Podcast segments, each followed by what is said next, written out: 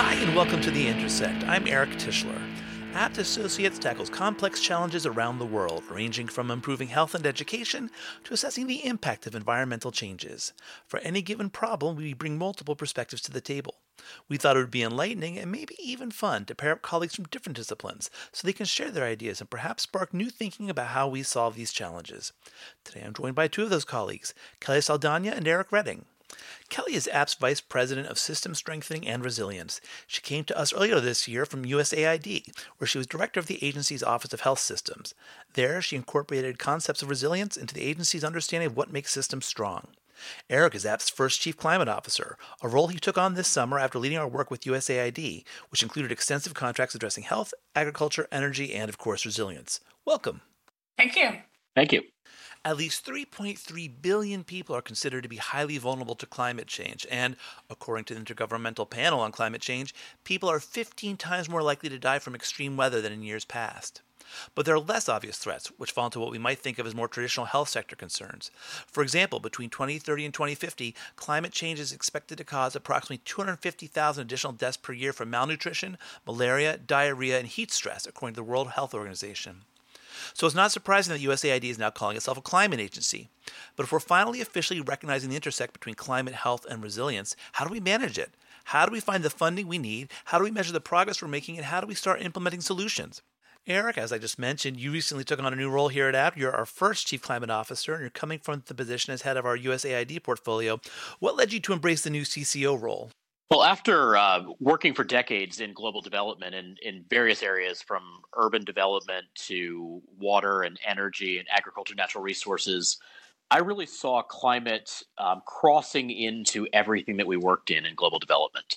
And I saw that the challenges that we're seeing from the changes in climate are affecting all of those, and the solutions that we need to adopt are really found in each of those areas. So it made me realize I have something that I can really contribute to how do we take on these challenges of making our systems more resilient to climate change, and how do we help make adaptations of behaviors and systems that mitigate the climate change challenge. Obviously, we're still doing a lot of work with USAID. And so, Kelly, I'm going to ask you, now that it's a climate agency, but without specific climate funding, and the bureaus aren't necessarily synchronized in their approach, you faced a similar challenge when you were there. You were leading health system strengthening. It's a cross-cutting platform to achieve sustainable health outcomes. And what are some lessons and solutions you see for climate integration, as you're trying to solve for those same problems maybe or similar problems? Sure. I think one of the things we found working in health systems is that each of the individual programs within the global health sector worked on strengthening health systems as directly related to those programs. But what we were trying to do was to strengthen health systems in a cross-cutting and comprehensive way. And that really required us to make it clear that although the impacts weren't direct, that they were important because there's real opportunity costs to direct programming if you're not focusing on health systems. So I think there's direct linkages to climate related to that based on some of the statistics you stated at the beginning, but clearly we've seen that in the event of a natural disaster, people lose access to health services. And so how do we ensure continuity of services so we don't see backsliding on issues? And that's something that has to happen before the disaster occurs. And so there's themes of these types of adaptations that we can build into systems early so that they're available and able to withstand different types of climate stressors. So this isn't even necessarily new work for us, right? For example, in Mozambique, we were helping people get a hold of their antiretroviral therapies amidst a disaster where supplies were difficult to get a hold of. But we're not necessarily calling this climate work, right? So how do we highlight those linkages topically and then help coordinate that work while addressing all aspects? So meaning not just the health aspect, but the climate and resilience aspects. I think two things. One, what we tried to do is enable multi-month dispensing of ARVs. So rather than have to pick up your ARVs every month, that clients could go and pick up a 3 or 6 month supply. But what you don't want to do is do that for ARVs and then recreate that for family planning commodities and then recreate it for something else. You want to make sure that the system itself has policies that enable and sort of have thought that through at the outset. But then specifically how we adapt for climate, USAID is requiring climate risk mitigation plans in all of its designs.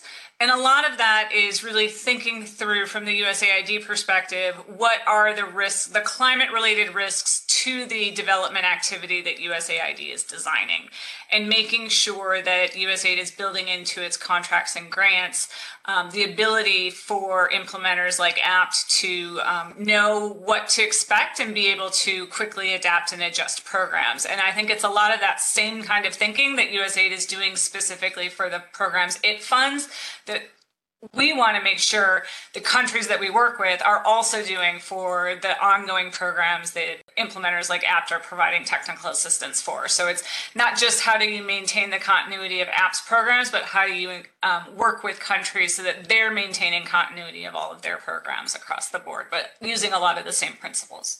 And it's important to remember that climate exacerbates pre-existing vulnerabilities. So when you have poverty or gender that are causing vulnerability to start with, changes in climate and the stresses and shocks that come from changes in climate make those vulnerabilities even worse. It also intersects with a lot of other sectors. Obviously, climate dramatically impacts agriculture, and changes in climate can, very rapidly affect nutrition and incomes from agriculture. It affects malaria, for example, and Abt does a lot of work in preventing malaria vectors around the world. And those malaria seasons are extended as the climate gets warmer, and the mosquitoes are able to thrive in the warmer climate. Yeah, I think that's a really important point, that you can't just have and build systems resilience without also creating community and individual resilience. And I think a lot of times we talk about layering and sequencing different kinds of activities on top of one another in order to really build that overall resilience. So if you think of the health system itself, it's dependent on health workers. And if those workers cannot get to the facility because of a disaster or because of their own familial situation, then the health system is not going to be able to function as well without health workers. And then there's other, as Eric was mentioning, in the event of a disaster, there's oftentimes increases in gender-based violence and other actions that really the community itself needs to have plans and abilities to deal with from a resilience perspective, which feeds into the functioning of the systems themselves. Eric, you want to talk a little bit about how we're already, sort of working with partners on the ground, and I'm thinking like electrification work, for example, which also has health implications, and how that might dovetail with what Kelly's talking about, or be an exemplar of what Kelly's talking about. Yeah, absolutely. We're just beginning some really interesting work right now that is working on the electrification of health facilities throughout Africa. 10,000 health facilities that are either unpowered or underpowered today. And that not only helps to improve the quality of care that can be brought with electricity coming into those settings, but also helps to make those communities more resilient as those health facilities have their own independent sources of power. So as you see natural disaster, as you see other things happening, you've got a much, much more resilient energy system in place. And as we know, in the case of disaster, losing your energy grid is a real consequence that happens very frequently. Having health facilities that have independent power in that way through solar electrification is a tremendously huge benefit. And even within the United States, we've seen where that independent power of health facilities can really help when the grid is stressed in the case of, for example, high heat events. And you're referring to, tapping into that, into those health facilities as a resource for the community? Exactly, yeah. For example, in California recently, when the grid was really overstressed, the fact that there was backup power generation in hospitals throughout the state really allowed more power to be brought online. What would have normally been backup power could be used for primary power for that health facility, allowing other power to be used for the grid that allowed people to survive in that extreme heat event. And in that particular case, because of the extreme heat, one of the challenges was keeping people from getting heat stroke and out of the emergency rooms. So these things really interrelate with each other. And, you know, these are problems that we think about today in the United States, for example, but as climate change has more and more impact around the world, that resilience of the grid is certainly going to be an issue in Africa and throughout developing countries. And I think that's a really good example of something that's both helping us to adapt and prepare for climate emergencies, but is also just helping the basic delivery of health services on an everyday basis. And so I think, especially at the primary care level, there's a lot of services that are provided through outreach and community workers and that sort of thing that don't necessarily require electricity to function. But when a woman's having a baby in the middle of the night, you know, you want to have a light to be able to deliver that baby at the nearest health facility. And so it really does help the programs that USAID is implementing in the health sector today, while also helping to prepare for potential climate emergencies in the future. Exactly. And it's much, much better than the alternative, for example, of having diesel generation or propane lamps or other things that are causing negative consequences for the environment while helping to provide that health service in the middle of the night. We have that stat about where if you have consistent refrigeration, the amount of health issues you can treat increase from 6 to 14 or even 20. So clearly there's a lot of benefit there. So understanding there's this intersection with resilience, moving forward, how can climate practically speaking be part of it, right? Like, you know, USAID is a climate agency now, but funding-wise, what does that mean? What are some strategies we can have moving forward to sort of really ensure that we're advancing an integrated goal of resilience for health and for climate?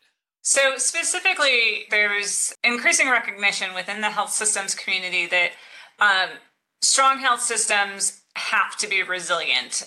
So they have to both be able to take care of core functions on a regular basis, but also able to do so in the face of different kinds of shocks and stressors, which can be climate, but could also be infectious diseases, outbreaks, or any other sort of disruptions that happen on a regular basis. And there is an opportunity in the way that Congress appropriates legislation for health programs, which has tended to be very program specific, but starting with this year, they're actually asking USAID to use 10% of the funding across each of those elements and use them for cross-cutting health systems activities.